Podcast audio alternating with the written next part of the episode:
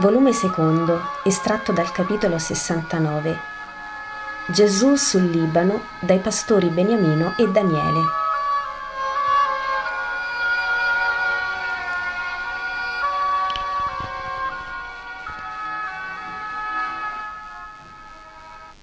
Gesù cammina a fianco di Jonata lungo un argine verde e perciò ombroso. Dietro sono gli apostoli che parlano fra di loro. Ma Pietro se ne stacca e viene avanti, e Franco, come sempre, chiede a Jonata: ma non era più svelta la via che va a Cesarea di Filippo? Abbiamo presa questa, e quando arriveremo? Tu con la padrona ci sei pure andato per quella. Sì, con una malata ho usato tutto, ma pensa che io sono di un cortigiano di Antipa, e Filippo, dopo quell'urido incesto, non vede molto bene i cortigiani di Erode. Non è per me, sai, che temo, ma non voglio dare a voi, al maestro particolarmente, delle noie e crearvi dei nemici. Nella tetrarchia di Filippo occorre la parola Gesù, come in quella di Antipa. E se vi odiano, come potete? Al ritorno verrete da quella, se credete meglio. Lodo la tua prudenza, Jonata, dice Gesù, ma al ritorno conto passare verso le terre fenicie. Ma sono avvolte nelle tenebre dell'errore. Sì, mi affaccerò ai confini per ricordare loro che vi è una luce. Credi che Filippo si rifarebbe su un servo del torto fattogli dal fratello? Sì, Pietro, l'uno equivale l'altro. Li dominano tutti gli istinti più bassi e non fanno distinzione. Sembrano animali e non uomini, credilo. Eppure noi, ossia lui, parente di Giovanni, lo dovrebbe aver caro. Giovanni, in fondo, ha parlato anche in suo nome e favore, parlando in nome di Dio. Ti posso assicurare che non vi chiederebbe neppure da dove venite, né chi siete. Visti con me, se mi riconoscesse o gli fossi indicato da qualche nemico della casa d'Antipa, come servo del suo procuratore, sareste subito incarcerati. Se sapeste che fango dietro le vesti di porpora. Vendette, soprusi, delazioni, lussurie e furti sono l'impasto della loro anima. Anima, ma, diciamo così, io credo che non abbiano più un'anima. Lo vedete, a buon fine, ma perché fu libero Giovanni? Per una vendetta fra due ufficiali della corte. Uno per levare di mezzo l'altro, favorito tanto dall'Antipa da avere in custodia Giovanni, per una somma di notte aprì la carcere. Io credo abbia assordito il rivale con un vino drogato e al mattino di poi il miserello perse la testa al posto del battezzatore Vaso. Uno schifo, te lo dico. E il tuo padrone ci sta, mi pare buono. Lo è, ma non può fare diversamente. Suo padre e il padre di suo padre furono della corte del grande Erode e il figlio lo dovette essere per forza. Non approva, ma non può che limitarsi a tener lontana la moglie da quella corte di vizio. E non potrebbe dire mi fai ribrezzo e andarsene? Potrebbe, ma pur essendo buono tanto, non è ancora capace di tanto. Vorrebbe dire quasi certamente morte, e chi vuol morire per onestà di spirito? E chi vuol morire per onestà di spirito portata al punto più alto? Un santo come il Battista, ma noi, poveretti. Gesù, che li ha lasciati parlare fra loro, ora interviene. Fra non molto, su ogni punto della terra conosciuta, saranno fitti come fiori su un prato d'aprile, i santi contenti di morire per questa onestà alla grazia e per amore a Dio. Davvero, oh, mi piacerebbe salutare questi santi e dire loro: pregate per il povero Simone di Giona, dice Pietro. Gesù lo guarda fisso e sorridente. Perché mi guardi così? Perché tu li vedrai come loro assistente e li vedrai quando ti assisteranno. A che, Signore? A divenire la pietra consacrata dal sacrificio, su cui si celebrerà ed edificherà la mia testimonianza. Ma non ti capisco. Capirai. Gli altri discepoli che si erano accostati e che hanno udito parlottano fra loro. Gesù si volge.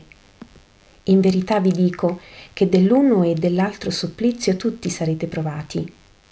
Per ora è quello della rinuncia agli agi, agli affetti, agli utili. Dopo sarà una sempre più vasta cosa, sino a quella eccelsa che vi cingerà di un diadema immortale.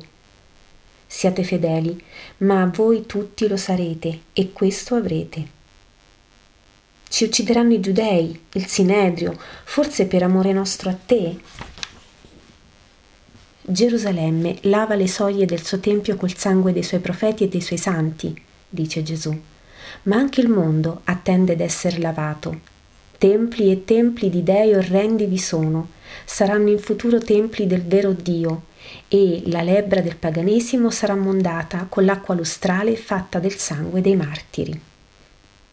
Oh Dio Altissimo, Signore, Maestro, io non sono degno di tanto, debole sono, pauroso del male. Oh Signore, o rimanda il tuo inutile servo, o dammi tu forza. Non vorrei farti sfigurare, Maestro, con la mia vigliaccheria. Pietro si è gettato ai piedi del maestro e lo supplica proprio col cuore nella voce. Alzati, mio Pietro, non avere paura. Ancora molto hai da camminare e verrà l'ora che non vorrai che compiere l'ultima fatica. E allora avrai tutto, dal cielo e da te stesso. Io ti starò a guardare ammirato.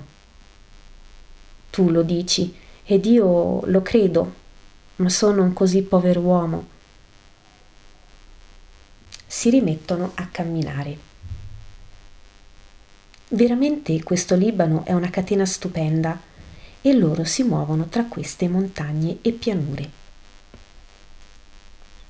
Sono belli questi posti, osserva Pietro. Non c'è neppure tanto caldo, dice Simone. Con questi alberi il sole fa poca noia, aggiunge Matteo. Li hanno presi qui i cedri del tempio? Chiede Giovanni. Sì, qui. Sono questi boschi che danno i legni più belli. Il padrone di Daniele e Beniamino ne ha moltissimi, oltre che ricche mandrie. Li segnano sul posto e poi li portano a valle per quelle canalature o a braccia. Lavoro difficile quando i tronchi devono essere usati interi, come lo fu per il tempio. Ma paga bene e molti lo servono, e poi è abbastanza buono. Non è come quel feroce Doras. Povero Giona. Risponde Jonata. Ma come mai i suoi servi sono quasi schiavi? Mi ha detto Giona, a me che gli dicevo, ma piantalo in asso e vieni con noi, un pane per te Simone di Giona lo avrà sempre. Mi diceva, non posso se non mi riscatto. Che storia è? Doras, e non lui solo in Israele, usa così. Quando vede un servo buono lo porta con sottile astuzia ad essere schiavo. Gli addebita somme non vere che il poveretto non può pagare e quando la somma è sufficiente dice «Tu mi sei schiavo per debito». Oh vergogna! Ed è fariseo! Sì, Giona finché ebbe risparmi ha potuto pagare, poi un anno fu la grandine, un altro la secca, il grano e la vite dettero poco e Doras moltiplicò il danno per 10 e 10 ancora. Poi Giona fu malato per troppo lavoro. E Doras gli prestò la somma per la cura, ma volle il 12 per 1. E poiché Giona non lo aveva, aggiunse questo al resto. Breve, dopo qualche anno, c'era un debito che lo rese schiavo e non lo lascerà andare mai. Sempre troverà altre scuse ed altri debiti. Jonata è triste pensando all'amico. E il tuo padrone non poteva che farlo trattare da uomo, e chi si mette contro i farisei? Doras è uno dei più potenti, credo sia anche parente col sommo sacerdote, almeno così si dice. Una volta, quando fu bastonato a morte ed io lo seppi, piansi tanto che Cusa mi disse, lo riscatto io per farti contento. Ma Doras gli rise sul viso e non accettò nulla. Quello lì, ai campi più ricchi di Israele, ma ti giuro, sono concimati dal sangue e dalle lacrime dei suoi servi. Gesù guarda lo zelote e lo zelote guarda lui. Sono ambedue addolorati. E questo di Daniele è buono, è umano almeno, vuole ma non opprime e posto che i pastori sono onesti li tratta con amore. Sono i capi del pascolo. Me mi conosce e rispetta perché sono servo di Cusa e potrei servire al suo utile. Ma perché, Signore, l'uomo è così egoista? perché l'amore fu strozzato nel paradiso terrestre, ma io vengo ad allentare il laccio e a rimettere vita all'amore. Eccoci nei possessi di Eliseo. I pascoli sono ancora lontani, ma in quest'ora le pecore sono quasi sempre negli ovigli per il sole. Vado a vedere se ci sono. E Jonata parte quasi di corsa. Torna dopo qualche tempo con due brizzolati e robusti mandriani che veramente si precipitano giù per la china per venire da Gesù. La pace a voi. Oh, il nostro bambino di Betlemme, dice uno. E l'altro, pace di Dio venuta a noi, che tu sia benedetta. Gli uomini sono proni nell'erba. Non è così profondo il saluto ad un altare quanto questo al Maestro. Alzatevi, vi rendo la benedizione e felice sono di farlo perché essa viene con gioia su chi ne è degno. Oh, degni noi! Sì, voi, sempre fedeli. E chi non lo sarebbe stato? Chi può cancellare quell'ora? Chi dire non è vero ciò che vedemmo? Chi dimenticare che tu ci hai sorriso per dei mesi quando, tornando fra le pecore a sera, noi ti chiamavamo e tu battevi le manine al suono dei nostri zufoli? Te lo ricordi, Daniele? Quasi sempre vestito di bianco nelle braccia della madre, tu ci apparivi fra i raggi di sole sul prato di Anna o dalla finestra e parevi un fiore posato sulla neve della veste materna. E quella volta che sei venuto, facendo i primi passi, ad accarezzare un agnellino meno riccio di te, come eri felice, e noi non sapevamo che fare delle nostre rustiche persone. Avremmo voluto essere degli angeli per apparirti meno rozzi. «Oh, amici miei», dice Gesù, «io vedevo il vostro cuore e quello vedo anche ora». E ci sorridi come allora, e sei venuto fin qui, dai poveri pastori. «No, dai miei amici, ora sono contento, vi ho tutti ritrovati e più non vi perderò. Potete ospitare il figlio dell'uomo e i suoi amici? Oh, Signore, ma lo chiedi, non ci manca pane e latte». Ma avessimo un solo boccone te lo daremmo, pur di tenerti con noi. Vero, Beniamino? Sì, il cuore ti daremmo per cibo, nostro desiderato Signore. Andiamo allora, parleremo di Dio. E dei tuoi parenti, Signore, Giuseppe tanto buono, Maria, oh la madre. Ecco, voi guardate questo narciso rugiadoso. È bello e puro nella sua testa, che pare una stella diamantata. Ma lei... Oh, questo è sozzura rispetto alla madre.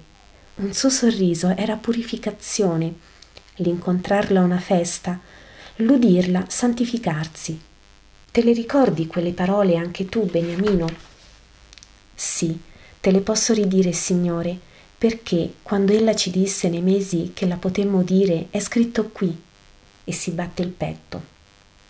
È la pagina della nostra sapienza e questa la comprendiamo anche noi perché è parola di amore. E l'amore, oh, l'amore è inteso da tutti. Vieni, Signore, entra e benedici questa dimora felice. Entrano in una stanza presso il vasto vile e tutto a fine.